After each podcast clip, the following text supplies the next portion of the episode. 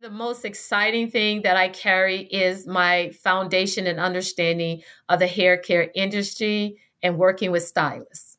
Because stylists, they are the backbone of this industry. I remember growing up in Tallahassee, and you know, back in the day before I even had a relaxer, we'd have to get up and go to the hairdresser. And you went to the hairdresser on those special occasions like Easter, Mother's Day, and you would sit in that chair and she took that straightening comb and it was fried, dyed, and laid to the side. And you better hold your head down, hold your ears so you didn't get burned. And to see that evolution go from the hot comb to the straightening comb to the relaxer to the color and truly understanding proper application, proper care of your hair. Because people will blame a product, say the product took my hair out.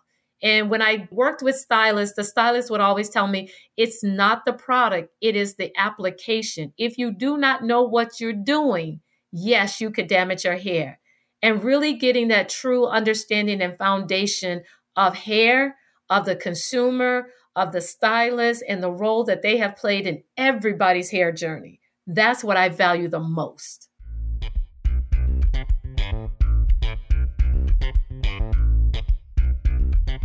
Hi, everybody. Welcome to a new season of Start Right Here. We are the podcast that puts the spotlight on the career paths of BIPOC beauty professionals, entrepreneurs, and creatives, as well as issues related to beauty and inclusion impacting us in the industry, as well as impacting consumers. I'm your host, Corinne Corbett, and I hope that conversations on this show help fuel your path to success. Hi, everybody. I am pleased to welcome today a woman who has mastered the art of working in corporate beauty. Jolorie Williams is the general manager of Revlon's multicultural group and contract services. And today we're going to talk about making it on the corporate side of beauty and what it takes to work at some of the biggest beauty companies in the world, because Jolorie's been at a lot of them. So I'm really excited to welcome her today to hear about her journey. Welcome, Jolorie. Thank you so much. Oh my God, you make me feel like I'm so important here. well, you are. And I love it. I just think of myself as a little old country girl from Tallahassee, Florida, that has been able to climb the corporate ladder, get a seat at the table in the suite seat, and being a product of an HBCU school. So I'm like, woo, this feels good. I'm glad. I'm so glad. Before we start talking about your career path, let's begin with some fun questions in our For the Love of Beauty section. What was the first beauty product you ever tried or bought? First beauty product I ever tried from makeup? Whatever. It could be hair, it could be makeup, it could be skincare. My first beauty product, I'll do makeup, was Fashion Fair. I grew up on fashion fair, cosmetics from a foundation standpoint, and from a mascara. I cannot remember the name of it, but when I went to the fashion fair cosmetic counter, they could match my skin tone. And I learned when I was on the Lancome side, if people cannot match your skin tone and you don't go to a counter where people understand our skin, you're not going to like what you're going to get. So that was my first true beauty product.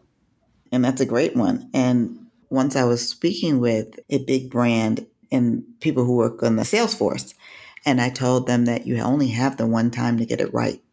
Yes. If you don't get it right, the customer loses faith in you, not only you, but in the brand. Mm-hmm. That is so true. What is the latest beauty product you tried? The latest beauty product that I tried, I used it this morning, as a matter of fact, the Cream of Nature Scalp Relief Cleansing Gel. Because when you're in protective styles, you can't do that shampoo. So this is a scalp cleanser that I put on. It's in a jelly form. It has menthol in it. It has peppermint. It has aloe, and of course, it has honey and coconut and shea. So I put it on. I take a slightly damp cloth and I cleanse my scalp. And then I follow through with the aloe and black castor root recharge serum. And what's the beauty advice you would live by or leave alone? My one beauty advice that I live by is drink lots of water. It's good for your body, it's good for your skin, it's good for your hair. The one beauty thing I would love to be able to leave alone, but I know I cannot leave alone, is lotion. I got to have lotion. I put it on two or three times a day because, you know, I have very dry skin. And then during the winter month, now that we're home and I wear more yoga pants than anything, I still put lotion on. I still lotion my complete body, my hands, my feet, my face. And even like every time I go wash my hands, I'm putting lotion on. If I scratch my leg and I see a little bit of ash, I'm putting lotion on. And I'm like, why am I doing this? I got on yoga pants. Ain't nobody in here but me. Yeah, it's a ritual though.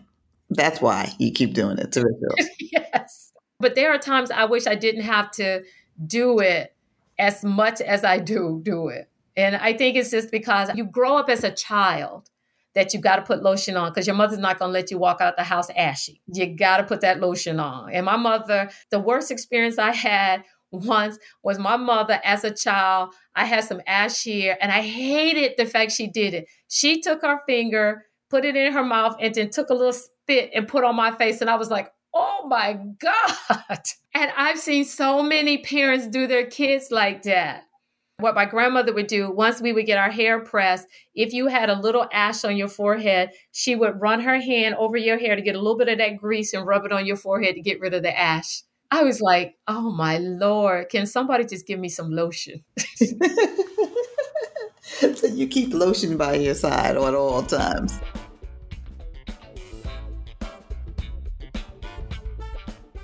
Is the beauty industry a destination or a detour for you? I would honestly say at the beginning of my professional career, it wasn't on my radar because I started at Bristol Myers. I was working in what I consider over the counter drugs like Excedrin and Ban deodorant and Comtrex. And at the time, Bristol Myers owned a division called Clairol. And one of my friends who had transferred from our division to Clairol called me one day and said, Hey, there's an opportunity in marketing here at Clairol working on the ethnic brands. And he sent me a care kit so I can see what brands they had. And then I was a salon girl and beautiful collection I knew. I just never knew Clairol owned beautiful collection. And that was my go-to semi-permanent hair color. I really got excited about it. I went to my HR person, said, Hey, I want to explore this, interviewed, got the job, and I've never looked back. And beauty has become that destination of what I love, what I wake up feeling very proud and happy to do every single day of my life. Because there's an honor when you can create products for yourself and that you really have to put your stamp of approval on them from testing on your hair to the touch and feel of the formula, the smell, the color, the verbiage. And you have to ask yourselves, you know, as a consumer, is this a product for me? Yeah, I love it. So it's not just a job, it's kind of a mission. It is. And I'm so happy you said that. I went from having a job to a career to a passion and a mission. That's major. And not everybody can say that. Your time at Bristol Myers Squibb and Clairol, what did you learn there that set you up for success later? If you're passionate and you're a true subject matter expert about the products you work on, about your vision, your strategy, then people are going to lean in and listen. You also have to realize, too, that when I entered into this ethnic category, as it was called back then, it was called ethnic, and it gave me an opportunity to truly understand the foundation and the culture of ethnic hair from its humble beginnings, where you would walk into a Walmart or a Walgreens and we were on the bottom two shelves because that's all we had. Now we have complete aisles. We have beauty supply stores that cater to us. We have hair shows that cater to us. You have women who have made that journey from relaxed hair to natural hair. So when I started there, I could see the evolution, I could see the growth, and I truly wanted to be a part of it. And I truly stayed the course to be a part of it. And it took me from truly understanding the foundation to now setting the stage for the next evolution. That's amazing. What's interesting is that even though we had those bottom shelves and sometimes it looked dusty, we still spent more money. Yes. We still found the product We fought to find the product, bought the product, and spent more than any other racial ethnic group on beauty, particularly on our hair. Having all of these options now, particularly for all the kinds of ways that we wear our hair, is amazing. I mean, when you think about it, like you said, back then we spent the most, but we were not the majority of the population. We still spend the most. And even during COVID times, our hair care is considered an essential need, not a luxury, but an essential need. And we're still going to invest in our hair, whether we're wearing it relaxed, we're making that journey to natural, or we're already there, or we're doing protective styles like I'm doing. And the versatility of our hair makes us so unique and different. Everybody wants to get into the hair care business because they know we're committed, we're dedicated, and beauty for us starts here with our crown. It is not about us trying to be a size two, because I, for one, am not a size two, but we're going to spend the money. And we still spend the most money on hair care products. What are you most proud of about your time at Clairol? Probably for me, the most exciting thing that I carry is my foundation and understanding of the hair care industry and working with stylists because stylists they are the backbone of this industry. I remember growing up in tallahassee and you know back in the day before i even had a relaxer we'd have to get up and go to the hairdresser. And you went to the hairdresser on those special occasions like easter mother's day and you would sit in that chair and she took that straightening comb and it was fried dyed and laid to the side and you better hold your head down hold your ears so you didn't get burned and to see that evolution go from the hot comb to the straightening comb to the relaxer to the color and truly understanding proper application, proper care of your hair. Because people will blame a product, say the product took my hair out. And when I worked with stylists, the stylist would always tell me it's not the product, it is the application. If you do not know what you're doing, yes, you could damage your hair and really getting that true understanding and foundation of hair, of the consumer, of the stylist, and the role that they have played in everybody's hair journey. That's what I value the most. Amazing. And I can echo that because my grandmother was a hairdresser. So I kind of grew up around hair and ended up on this side of the business as an editor but I know how to do hair. That's the other part of it because of because my grandmother, but also because I had a really, really keen interest in the subject matter. Then you moved to L'Oreal. Tell us about the positions. So you had a few positions at L'Oreal. What are the biggest learning curves you faced in each of them? In my first position, staying in the multicultural arena with SoftSheen-Carson, probably the biggest hurdle there is understanding how to make a brand global because when you're in SoftSheen-Carson, you work on the domestic side, but you have a huge global business.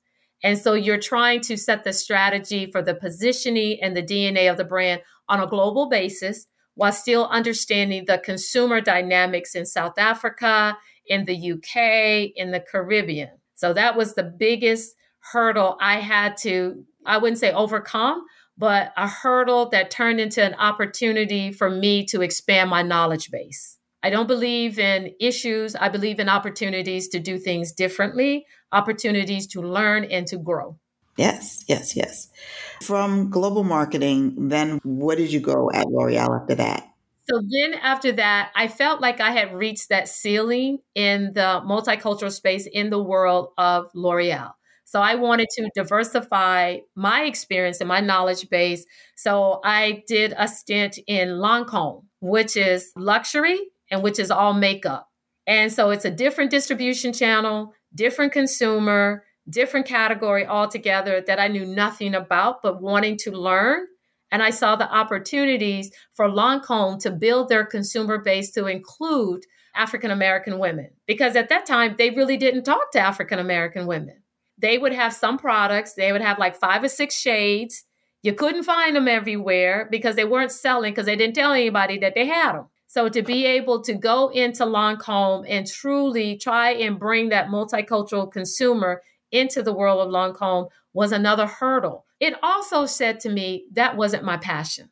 That mm. while I was learning and growing, I missed working on what I call a smaller entrepreneur brand where you have more control and you could put your stamp on it and you have the ability to act quickly. And we used to say when I moved to Estee Lauder, fail quick, fail cheap, but it was okay to fail. Right. What's really interesting in what you said is while you learned a lot and took it as an opportunity to bring in your core consumer, the consumer you cared about most, into the Lancome business, it just didn't ring true as a place that you wanted to spend long term because it didn't have a mission of serving that consumer over everything else. Right. And I didn't feel the same level of passion and excitement that I do in multicultural hair. When you went to Origins, you were working in applied marketing. What is applied marketing? I'm sure you know this as a marketing professional, but marketing roles have changed so much. Yes. And there are so many now, and that means many opportunities. But how do you keep abreast of that and prepare yourself to meet those needs? And you're so right. Marketing has evolved from the time I graduated from school and entered into marketing in the world of Clairol to when I went over to Origins. And that's when marketing really started to take on different forms.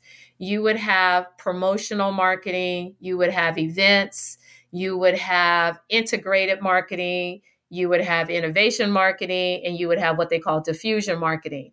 Applied marketing is a combination of promotions and diffusions. So you had a specialty area that you focused on in the world of Origins, Origins is really looked at as an entrepreneur brand because it's small.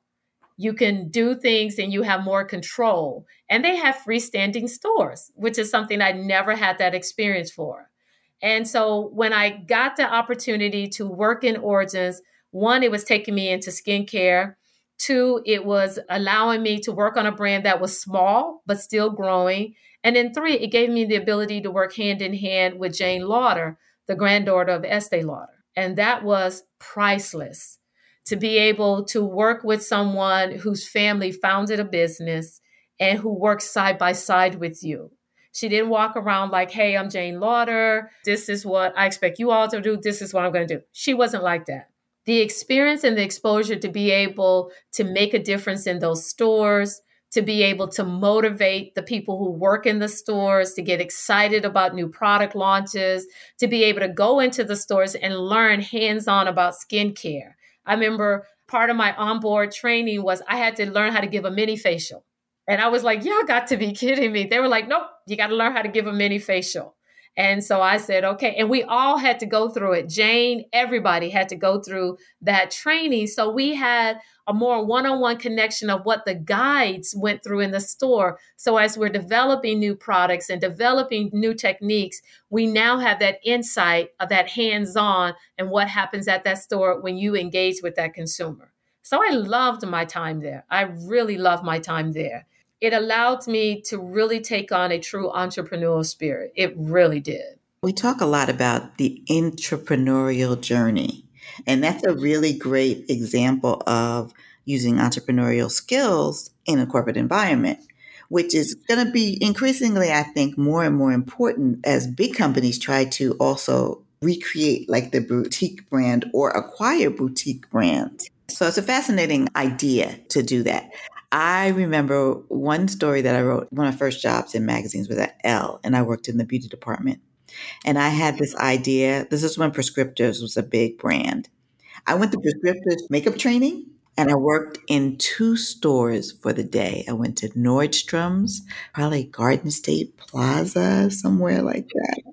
And I went to one other store with like one of the training managers and put makeup on consumers. And that's a humbling experience. You think you know a lot.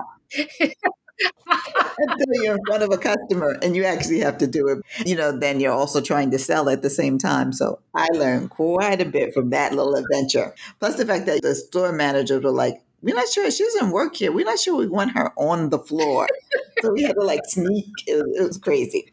You moved over to Revlon and back in professional hair care. Yes. You talked earlier about your time at Clairol and working with stylists, but can you expand a little bit more about brand for professionals, geared toward professionals versus a brand geared toward consumers? What are the differences? Big difference. The professional side, they are concerned about the functionality of the product and what it can do to the hair at all levels because they are bona fide certified cosmetologists. They went to school, so they understand the products. And you could talk technology with them because they understand technology and they understand the benefits of technology and what it does to the medulla, the cortex, and the cuticle. And they'll tell you everybody doesn't have a medulla, but they understand the terminology cortex, cuticle, hair shaft. They talk about how to make the hair stronger. They talk about the bonds. Consumers don't have a clue they just want to know is it going to make my hair feel good? Is it going to stop the shedding? Is it going to stop the breakage? And they want to talk about ingredients, natural ingredients, not technology. Consumers have been very clear. I've been in focus groups where I've heard consumers say, if it's technology and I don't understand how to pronounce the word, I'm not using it. And they feel that natural ingredients are more potent than technology because they feel like technology is science that this product is made in the lab it's not really natural it's not going to give me any benefits that i know and believe natural ingredients can give me. So the stylist hands down they love technology. The consumer hands down it's natural ingredients. Because if you ask consumers about natural ingredients and you say jamaican black castor they're going to tell you jamaican black castor grows hair. There is not one piece of data that says it will grow your hair but they truly believe and perceive it's going to grow their hair because somewhere along the lines, somebody bought it, put it on their hair, and the hair stopped shedding and their hair grew. And they will attribute that to that one ingredient. It's the same thing with coconut oil because they learn the benefits of these ingredients. And so when they go to shop, they shop for the ingredients and they shop for solutions to their hair problems. Because I think about honey, when we launch honey, Everybody knew honey was a humectant. It's all about conditioning and moisturization and hydration. Number one issue we have as women of color with texture hair is dryness. So we want things that are going to put moisture into the hair, but they also know it's not one ingredient by itself. So we added coconut oil and we added shea butter. Those three ingredients combined will give you moisturization. It's going to give you shine, good conditioning, good slip, good feel on the hair. They also are very clear on the packaging. Keep it simple. If you make it like it's a book to read, they're not going to read it. They want to know very clearly what's in it, what does it do, and what's not in it. So they love to see the nose on the front of the package. It doesn't contain sulfates. It doesn't contain drying alcohol. It doesn't contain petrolatum. It doesn't contain mineral oil. Because the evolution of the African American consumer, she's become very savvy about reading the labels she understands what some of these ingredients are, and she's very clear. Tell me what's in it. Tell me what's not in it. It better have some natural ingredients in it. It better smell good. And I better understand what it is you're trying to sell me. This is so very, very true. But I love that there's a clear difference that stylists who are professionals are interested in the technology and how it works, and consumers are interested in what's in it. Now, stylists are interested in what's in it too, but they want to know how what's in it makes it work well. That's really interesting. In your current role as general manager of the multicultural division and contract services, you're not only involved in the bottom line of the brand, but you're really also guiding the company in its footprint in the consumers' communities. Yes. So, why is that important to you? The thing that I think about when I came into this division in 2014, and then when I got elevated into the C suite, it was important for me to be able to say, what does Cream of Nature stand for within the community that has supported it for well over 40 years? And I tell people all the time, we are not Black owned, we're not Black founded, but we are Black born, meaning we were born within the Black community because if you ask anybody about cream of nature, they say, yeah, shampoo and conditioner. That's what I grew up with. And we've been around for over 40 years. We have remained authentic and true to this consumer. So when the movement of Black Lives Matter happened, we wanted to show our commitment to the community and we supported him or her. And so that's when we created the Legacy to Leadership initiative, really focusing on HBCUs. HBCUs have been around for years and they're just now really getting the recognition, being really put at the forefront to say, if you attend an HBCU school, your education is just as good, if not better, than an Ivy League school. Because you think about all of this came about with Kamala Harris being the first African American woman VP and a product of Howard. You got Stacey Abrams, a product of Spelman. You got Keisha Lance Bottom, a product of FAMU.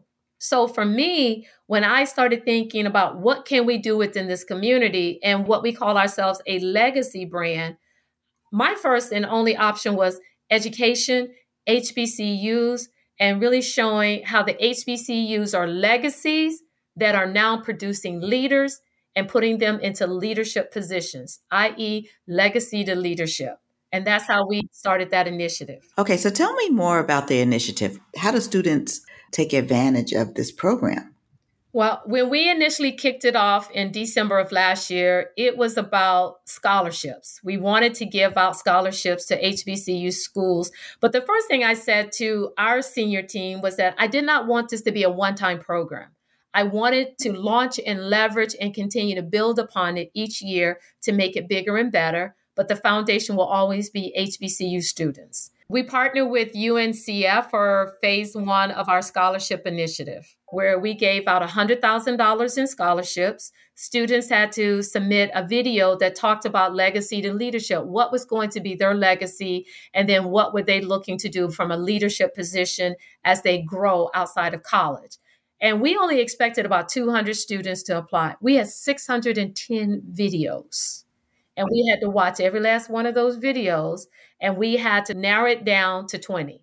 When I shared with our CEO, Debbie Perelman, the results of this, she said to me, How much bigger can you make this? Because she said, This is good, but we need to make it better. And I said, okay. I said, Debbie, I told you from day one, this wasn't a launch and leave. This was a launch and leverage initiative. So now we're moving into phase two, which is a pitch competition with Thurgood Marshall. And so, what we're doing there, students go online at the Thurgood Marshall website, or they can go to the Cream of Nature, www.creamofnature.com, and apply as well. They have to have a 2.75. They need to be actively enrolled in an HBCU school. They need to be in good standings. Everybody knows what good standings mean and you fill out the application. And we're looking at students that really have the desire to work in teams, the desire to be creative, the desire to think out of the box, the desire to problem solve, and to be able to be true innovators. And we want to give them that hands on entrepreneur type of experience. You know, like what you said earlier, that's what we really need to be focusing on more than what we have in the past in school. And we want to be able to tell you how to take your textbook learning and apply it to problem solving that creates a desire for a product for the consumer. So it's a fascinating case study that the last day to apply will be October 21st. We will be selecting a total of, I think it's 30 students. So 30 students will be selected. They will be put into teams they will be given a case study, and then they in turn will pitch the case study back to a very diverse group of judges. And then we will select first, second, and third, but everybody's going to win something because I do not believe in kids not winning nothing. I understand that.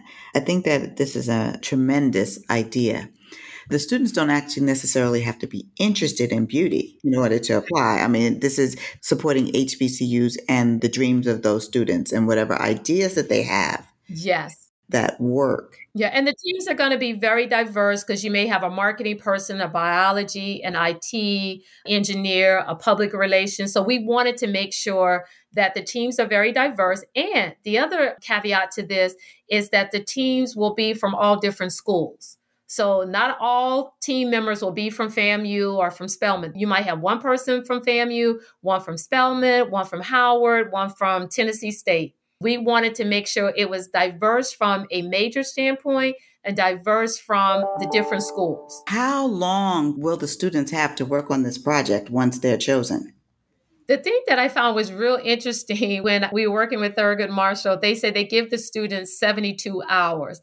I was like, are you kidding me? They said they give them 72 hours and they say you will be surprised what students can do in 72 hours. But you know what? I had to think about it because in my role, you never know what you're going to get faced with throughout the course of the day. I have been in situations where things have come up overnight because we also work with Spain. So there's a time difference where they will send me something. And when I log into my computer at 5 a.m., there is a situation I need to address. And I literally sometimes will have a day to address it, put a plan in place as to how we're going to turn it around.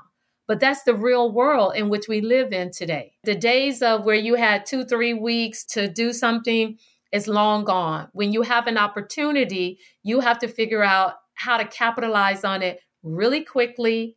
And you have to be able to say, this was the situation. This is how I'm going to solve it. This is where I see the growth potential. And this is how big of an idea this is. Because you think about a lot of these entrepreneur brands are born overnight somebody had an idea and they got up the next day they started working on it and then before you know it within a week's time they're applying for a patent they have a prototype they're sitting across from a buyer trying to sell it in yeah. And the 72 hour thing is very much like the lean startup model, the boot camps. I've been through one of those, and that experience, once you've done that experience, you never forget it because it teaches you a lot. And actually, some people that were on my team have gone on to come up with some great ideas. Not the product that we worked on, but something that they thought of while they were there and then built amazing brand. So there is value in that. How has being a graduate of FAMU kind of impacted your career trajectory and the way that you operate in business? A couple of things I think about as my journey in my humble beginnings at FAMU, growing up in Tallahassee. I think about SBI, the School of Business and Industry under Dean Mobley. When I first entered SBI, SBI was, for lack of a better term, like a boot camp. We were taught how to dress. I wore a suit four days, sometimes five days a week. We had to wear pantyhose. You had to have a certain heel height. Your makeup had to be just done a certain way, your hair, color of your nails, the color of your suits. We carried briefcases. They taught us from day one how to integrate yourself into corporate, how to remain in corporate, and how to really showcase who you are outside of them just looking at the color of your skin.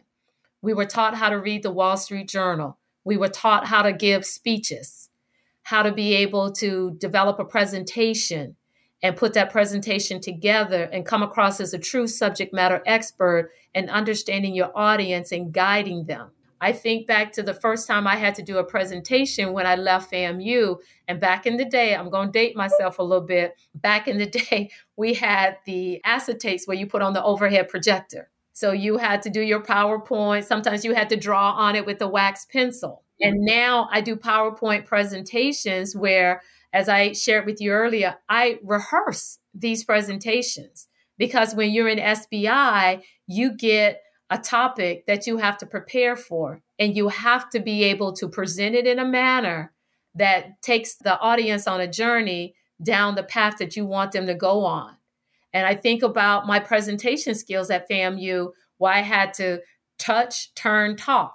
I know how now to have eye contact with my audience when I'm presenting. I know how to listen to my audience when I'm presenting. I know how to take a breath. But I also understand that I have to come across as a true subject matter expert. When I see people staring at me with a straight face, I always try to open my presentations with something humorous to kind of set the tone for the room. And I love to see people lean in when I'm talking. That means I got you. And so I'm going to make sure you stay leaned in. And then when I'm done, I want you to sit there with that wow factor to say, damn, she knows what she's talking about. This is a great idea. And that's how we served up legacy to leadership to Debbie Perelman. And she loved it. And she said, How big can you make this? Oh, that's fantastic. What do you think the unsung skill is to make it in the beauty industry? The one thing that I see a lot of people kind of miss a little bit in the beauty industry is truly being able to pivot. Because when you're sitting across from a buyer and you're selling in your new products that you have worked all this time on, you've done your research, you got the best formula, best packaging, you've gone back to consumers, you talk to them. And then when you're sitting in front of a buyer, one, you have to know who your buyer is to know what is going to be the motivators to get her to say yes, because she is the gatekeeper. She is that gatekeeper you got to get past in order to get your product on the shelf. And if she starts putting up walls as to why she doesn't think it's a good product or why she doesn't think it's the right thing, you got to be able to pivot and you have to be able to address her questions and her issues. I think a lot of times I've been in meetings and I've listened to the buyer say to me, well, such and such showed me a product, and let me tell you what I liked and what I didn't like. So in my mind, I'm pivoting my presentation of what I'm going to serve up to her. And even when she even calls me out to say, last year you sold me this product and this product is not turning. What makes you think this product is going to turn? You got to be able to pivot. You got to own your mistakes. And you have to say, you know what? It didn't perform to the expectations of what I thought. But what I have learned is the frequency of use is not as great as what we anticipated. And you are right. But this particular product, we did more research, and the research is showing this. So my recommendation is we bring in this product and we take this one out. Know when to say, I failed or know when to say, I researched and I did better on this research, and this is why I believe this product is going to do better than what I sold you last time. People don't know how to pivot when these roadblocks come up. So you got to do your homework. You got to be able to say, it didn't work, but let me tell you why it didn't work, but let me tell you why this one will work. Okay, so you also need to know your product intimately. Yes. And when I tell you I have, and I don't even want to show you because I'm in my home office. I have a file drawer, one of those mobile little rolling carts where I have vials and jars of lab samples that they have sent. I'm either smelling it for the fragrance level, I'm looking at the color, I'm taking it to the stylist. I actually have mannequin heads here that I put the products on and test. Oh, I'm good at a mannequin head. Now I can style a mean mannequin head. but trying to put it on my own hair, now I'll be the first to admit I can style a mannequin head, but I cannot style my own hair. But to your point, you got to be so intimate with that product because as a woman of color who is making and selling products to women of color, I need to say without a reasonable doubt this product will work. This product is addressing her needs. And the other thing I tell people too who want to get in this industry, Go work in a beauty supply store. And when you walk in a beauty supply store, you talk about endless products and what people are coming in there looking for and understanding the features and benefits of the product. I tell them also go to a Walmart, go to a Target, go to a Walgreens, just go down the aisle and stand there and watch people as they shop. And then go up to them and ask them, Can you tell me why you bought this product? I've been looking at it, but I wasn't sure about it. And then I've said to them, I've tried Cream of Nature. What do you think of Cream of Nature? I've had women tell me they got some great shampoos and conditioners. But they said when it comes to this particular styling product for my hair, this is what I use. Let me tell you why I use it. We will talk to you and we will tell you. We do not have problem talking. I've had women in focus groups where I'm standing behind that window and we ask them to bring in products that they use and why they use it. I've seen women come in with shopping bags of products. I've seen women come in with plastic Tupperware bowls where they're making their own products and they're talking about what they're making, why they're making. And I've seen women in those focus groups pull out that pen and paper and start writing, pull out their phones, take pictures. And they're asking each other about these products. That level of intimacy in your consumer is priceless. That is so true. There was so much gold in what you said, particularly when we talk about hair and mm-hmm. finding what works and sharing information because we all want to win. We all want our hair to look the best. So being a driver of creating product that answers that need, that when you say it turned into a passion, I can see why it's a passion. Because you're helping to fuel those conversations and answer the needs that you're seeing. Finally, in this last section of the podcast, I want to leave our listeners with some concrete steps on where to begin. So let's go into our starting five. that takeaway tips from our guests. As I said at the top of the show, that you've worked at a lot of the giants. I mean, Bristol Myers Squibb, Clairol, L'Oreal, Estee Lauder, Revlon. What tips could you offer to our listeners on making it in a big company and then succeeding in a new role there? Well, the first thing I always say to people, especially like the students and then even some of the young ladies that I mentor, we invest a large amount of our day working. So you got to be passionate about whatever it is you want to do with your life. I always say to them, have a passion for it because it'll make going to work a lot more enjoyable. I always say to them, do your research, understand the company that you're going into, understand career opportunities. I always tell them, own your career. Don't let anybody else own your career. Can you say more about that? What does own your career mean? That means know exactly what it is you want to do and what is your career plan. Make sure that when you talk about succession planning with your boss and with your HR, your diversity and inclusion council, make sure everybody knows what it is that you want to do. Because what I found early on in my career, if you don't speak up, they will make assumptions about what it is you want to do. And you want to be valued. You want to be considered an asset and not a liability. The more vocal you are about what it is you want to do, the more exposure you're going to get and the more experience you're going to get. People who just want to come in and kind of fly below the radar will always fly below the radar. I'm not a below the radar type person. When I started at Bristol Myers, my third month in, because you know, you go through that 90 day probationary period. I don't think they do that anymore. But I sat with my boss and I said, I want to talk about my career and what it is I want to do. And she was shocked because she said nobody had ever wanted to sit and talk about it because she said most people don't want to talk about it. And she said she was very pleased that I was taking the initiative to come to her and say, This is what I want to do. And I said to her, But I need help. I need help in making sure we put together a succession plan. And I need checkpoints along the way to make sure that I'm still tracking. I also tell people take the initiative to seek out feedback. Go to the person you engage with on an ongoing basis. Go to your manager every quarter ask for feedback, good, bad, and ugly. So you can course correct. So when you get your mid year review and your year end review, you know exactly what you're going to get. Because one, people don't like to talk about it, people don't want to ask for the feedback. I sought out feedback. I also tell people get a mentor, get a mentor inside as well as external. Because you want someone who is not married to the company, someone who's going to give you honest feedback. And there's several different levels of mentorships. I have someone who is a personal mentor. I have someone who is a professional mentor inside and outside.